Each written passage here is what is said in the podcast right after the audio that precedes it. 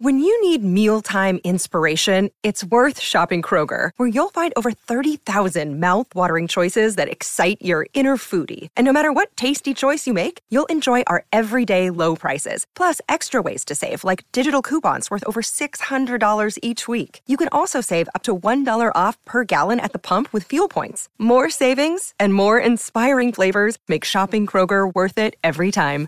Kroger, fresh for everyone. Fuel restrictions apply. I don't think we're even close to peak institutional adoption. There are such fantastic companies and businesses that are building the tools around trading crypto, order management systems, indices, you know, the kinds of tools that investors are used to seeing in other asset classes. Welcome to the Barron Streetwise podcast. I'm Jackson Cantrell.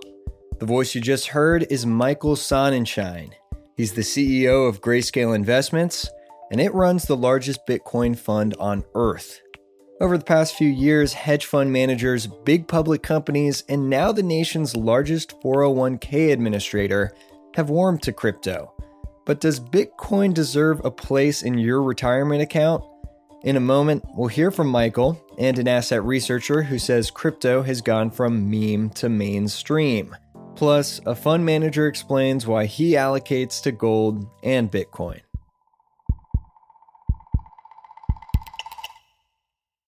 Listening in is Streetwise's former producer, Meta. Hi, Meta. Hey, Jackson. Our friend and the host of this podcast, Jack Howe, is on vacation, and I'm filling in. Now, Jack's face is on the cover of this podcast, so it's safe to say listeners are not expecting me. And frankly, I'm a bit nervous.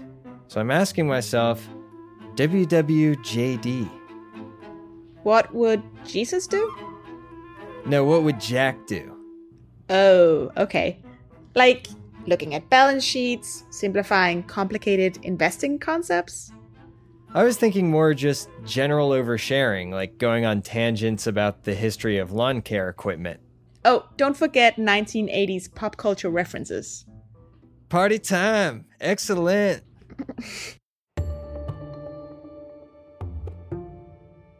Back in November, we released a podcast titled Investing Has Never Looked Weirder. We talked about the eye watering prices of meme stocks like AMC and GameStop and obscure cryptocurrencies like Dogecoin. I even found myself at an NFT convention in Times Square where I met a dancing worm and snuck into a party restricted to owners of a $50,000 digital ape cartoon. That party was about as fun as it sounds. Since that episode, many of those weird assets have come back down to earth. Shiba Inu coin, that parody of Dogecoin, which itself is a parody of Bitcoin, is down over 75% since its peak last October. AMC and GameStop stocks have recently hovered around 70% below their market tops. And on Wednesday, the Wall Street Journal wrote about the decline of NFT sales volume, like those digital ape cartoons I was talking about. That has dropped 92% since September of 2021. It seems like investors are taking a breather from the weird finance jamboree. That is, retail investors. Bitcoin, the oldest and biggest cryptocurrency, continues to win over institutions, even as its price has tumbled 40% off all time highs. In April, CNBC reported that many of the major US banks, including Wells Fargo and Bank of America, were on a hiring spree for crypto related jobs. Then last week, Goldman Sachs issued the first Bitcoin backed loan from a major US bank. And last month, Fidelity announced it would offer Bitcoin as an option in its 401k retirement plans. The move, which is set to take place later this year, would allow users to allot up to 20% of their nest egg in Bitcoin. Fidelity is America's largest retirement savings administrator and its Bitcoin plan goes where competitors had deemed too risky. To make sense of the move, I reached out to Roxana Islam, an asset research director at Alerian. Their decision was, I would say, bold and unique. They have said that this was in response to investor interest in having it in their 401ks. You know, I, I, believe the number that they stated was you could have up to 20%, which seems, you know, very high to a lot of people. You know, it's already received a bit of pushback from the Department of Labor, who had already been sort of against the whole idea of, of crypto in 401ks. Ali Khawar, the Department of Labor official in charge of employee benefits, recently expressed his concerns to Barron's. He thinks some of the 23,000 companies with plans under Fidelity might feel pressure to add Bitcoin to their employers' 401k options out of a fear of missing out. Roxana says Fidelity is responding to interest from younger investors especially younger people, millennials, Gen Z, they're very much interested in Bitcoin, digital assets, et cetera, because, you know, their whole life sort of revolves around tech. Like they're always on social media and TikTok and Facebook and all that. So they're really interested in something that's not just, you know, a boring old stock. Fidelity has been pretty vague about its investment case for Bitcoin. Its press release says the 401k move reflects a belief in the quote, promise of blockchain technology for the financial industry's future. I think a more straightforward reason Fidelity is offering Bitcoin is it's afraid of losing customers. A 2021 Motley Fool survey of 18 to 24 year olds found that Fidelity's service was less widely used than that of startups Robinhood, Stash, and Acorns. Meanwhile, a recent Investopedia survey found that more millennials own cryptocurrency than stocks, albeit just a tad more, 38 versus 37%. Roxana says this familiarity with crypto could push some retirement savers towards 401k Bitcoin options without fully understanding the risks one of the main worries is that you know people will see it as an option and they'll be like oh bitcoin how cool you know i know someone who made 200% profit off of bitcoin maybe i should put 20% of my portfolio in it so why would someone want bitcoin in their 401k one argument I've heard is that Bitcoin offers a chance at life changing returns in exchange for taking on high risk. But does it? I've mentioned before a 2021 paper by Morgan Stanley that looked at Bitcoin's effect on a 60 40 stock bond portfolio. It found that a 2.5% Bitcoin allocation would have added an extra 1.64% annual return between January of 2014 and September of 2020. That's a significant boost. There's a huge caveat though. To repeat that performance, Bitcoin would have to rise another 2,800% from where it is today. And that would take the total market value of Bitcoin to $22 trillion, or just under US GDP, and over the total value of all dollar denominated paper money and personal and commercial bank accounts combined. I don't see that happening. One benefit Roxana sees from owning Bitcoin is a chance to profit if it becomes more widely adopted as an asset class. She thinks institutional investors will continue to lower Bitcoin's volatility, and that would be positive for its price. Another common investment case for Bitcoin is the digital gold angle. Proponents say because the supply of Bitcoins is capped, it holds its value during times of high inflation. Also, since it's not correlated with stocks or bonds, it can help dampen portfolio losses during sell offs. Roxana thinks that recent price moves have thrown a wrench in those arguments. Initially, a lot of people were thinking about it as sort of an inflation hedge, maybe similar to gold. And I think what the past few months, especially, has shown is that it's definitely not the same sort of uh, asset class as gold is when it comes to inflation. You know, particularly because we're seeing the correlations of Bitcoin and, and equities rise to levels that we haven't seen since, you know, the peak of the pandemic in 2020. Um, and you know, and not just even general equities, they're they're trading a lot with the the broader tech stocks as well. So Bitcoin is becoming more correlated with tech stocks. It's also down 30% over the past 12 months, so it hasn't held up against inflation. Is it time to put the digital gold argument to rest? One portfolio manager says not so fast. I think the problem with that argument is that the window is too narrow. That's David Schassler. He's the head of quantitative investment solutions at VanEck. He also manages the VanEck Inflation Allocation ETF. I can make those same arguments for gold right now if I'm just looking at a very short window. So let me expand on that a little bit. Gold's only up a couple percent this year. So is it performing as a true inflation hedge so far? I would argue no. It's been a diversifier, it's generating a stable return stream. But we think as the inflation cycle matures, you'll see gold start to perform as it did during previous inflation cycles. Now, Bitcoin has a very, very small history that has never had high inflation. David thinks it's too early in the inflation cycle to count Bitcoin out. He says its limited supply will help it gain ground against major currencies, which can be devalued by money printing. Alternatively, it's still a differentiated asset. It's got a unique return profile, a unique correlation profile, and that in itself is worth a lot as well. The ETF that David manages, ticker RAAX, has a 1.5% allocation to Bitcoin. That's through a Bitcoin backed ETF listed in Canada. Among professionals who invest in Bitcoin, David might even be on the more conservative side. Last month, NASDAQ ran a survey of 500 financial advisors who are currently or considering allocating to crypto, and it found that their average ideal crypto allocation was 6%. David says his ceiling is 3%. He acknowledges that Bitcoin is much more volatile than gold, but he thinks the wild price swings are an opportunity. The pushback most people give now is well, Dave, how can something with a 70% annualized standard deviation, which is what Bitcoin's running at right now, possibly be a store of value asset?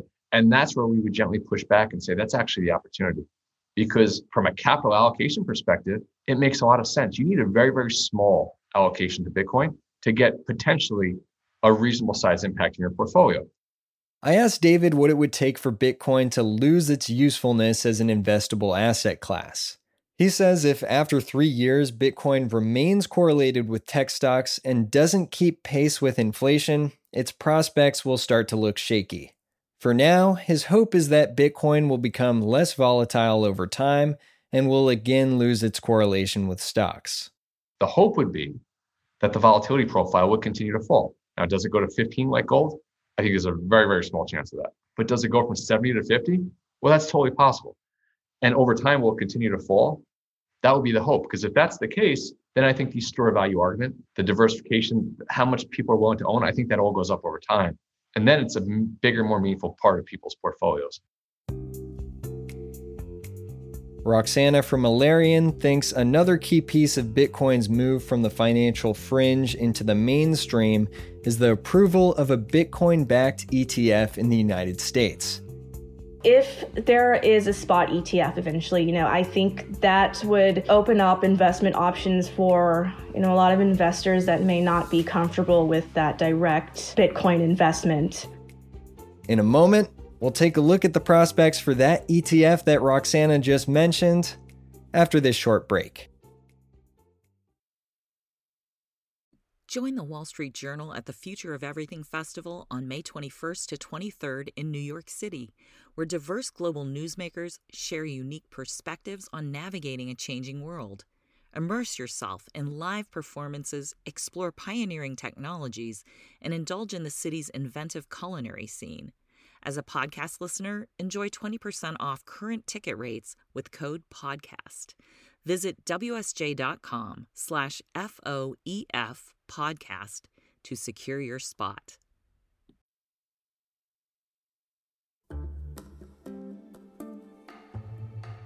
Welcome back. Grayscale Investments runs the world's largest Bitcoin fund. It manages around $32 billion. In October, the company applied to the SEC to convert its flagship Grayscale Bitcoin Trust into an ETF. If approved, the fund would be listed on a major exchange and could be more easily traded by investors. Its CEO told Bloomberg that a lawsuit is, quote, on the table if their application is denied. To learn more about the fund and its ETF push, I caught up with CEO Michael Sonnenshein. Grayscale Bitcoin Trust is solely and passively invested in Bitcoin. So it is actually identical from a legal structure to what you see in a lot of commodity ETFs like GLD for gold and, and others like it. Today, the fund has tens of billions of dollars of assets in it, holds about 3.4% of all Bitcoin in circulation.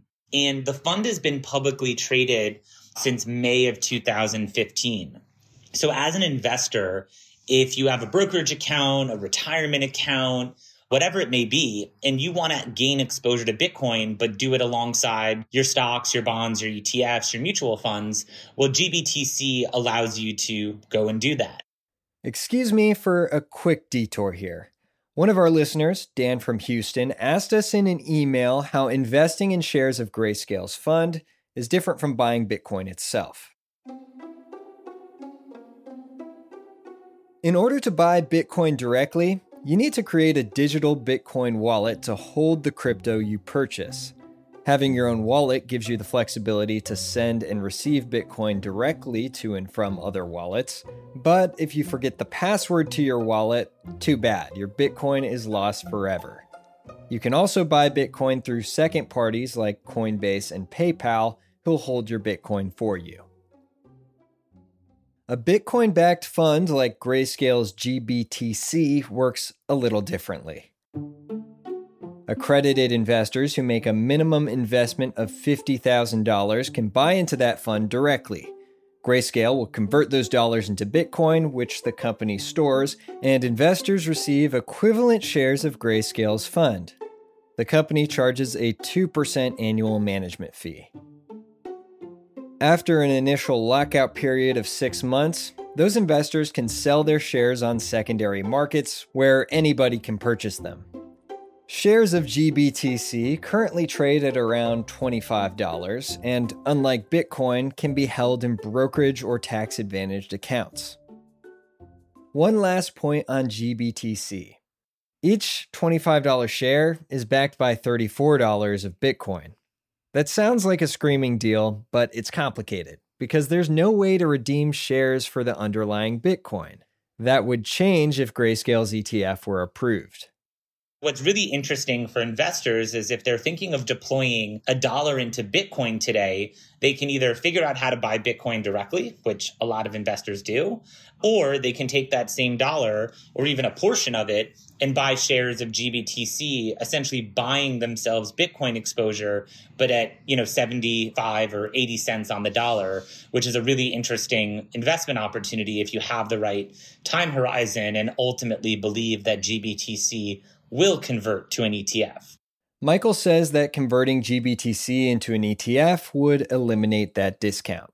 Similar gold ETFs rarely trade more than 1% off the underlying asset price.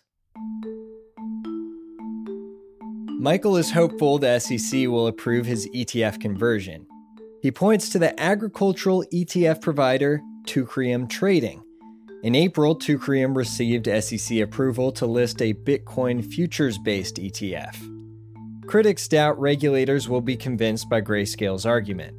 Teucrium's ETF was approved because the Bitcoin futures backing it trade on a regulated exchange.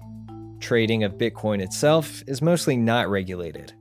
But Michael says it doesn't make sense to treat the two products differently. The futures contracts themselves get their pricing from the underlying Bitcoin spot exchanges, much the same way that a Bitcoin ETF itself, a spot Bitcoin ETF, would get its pricing from the underlying spot exchanges.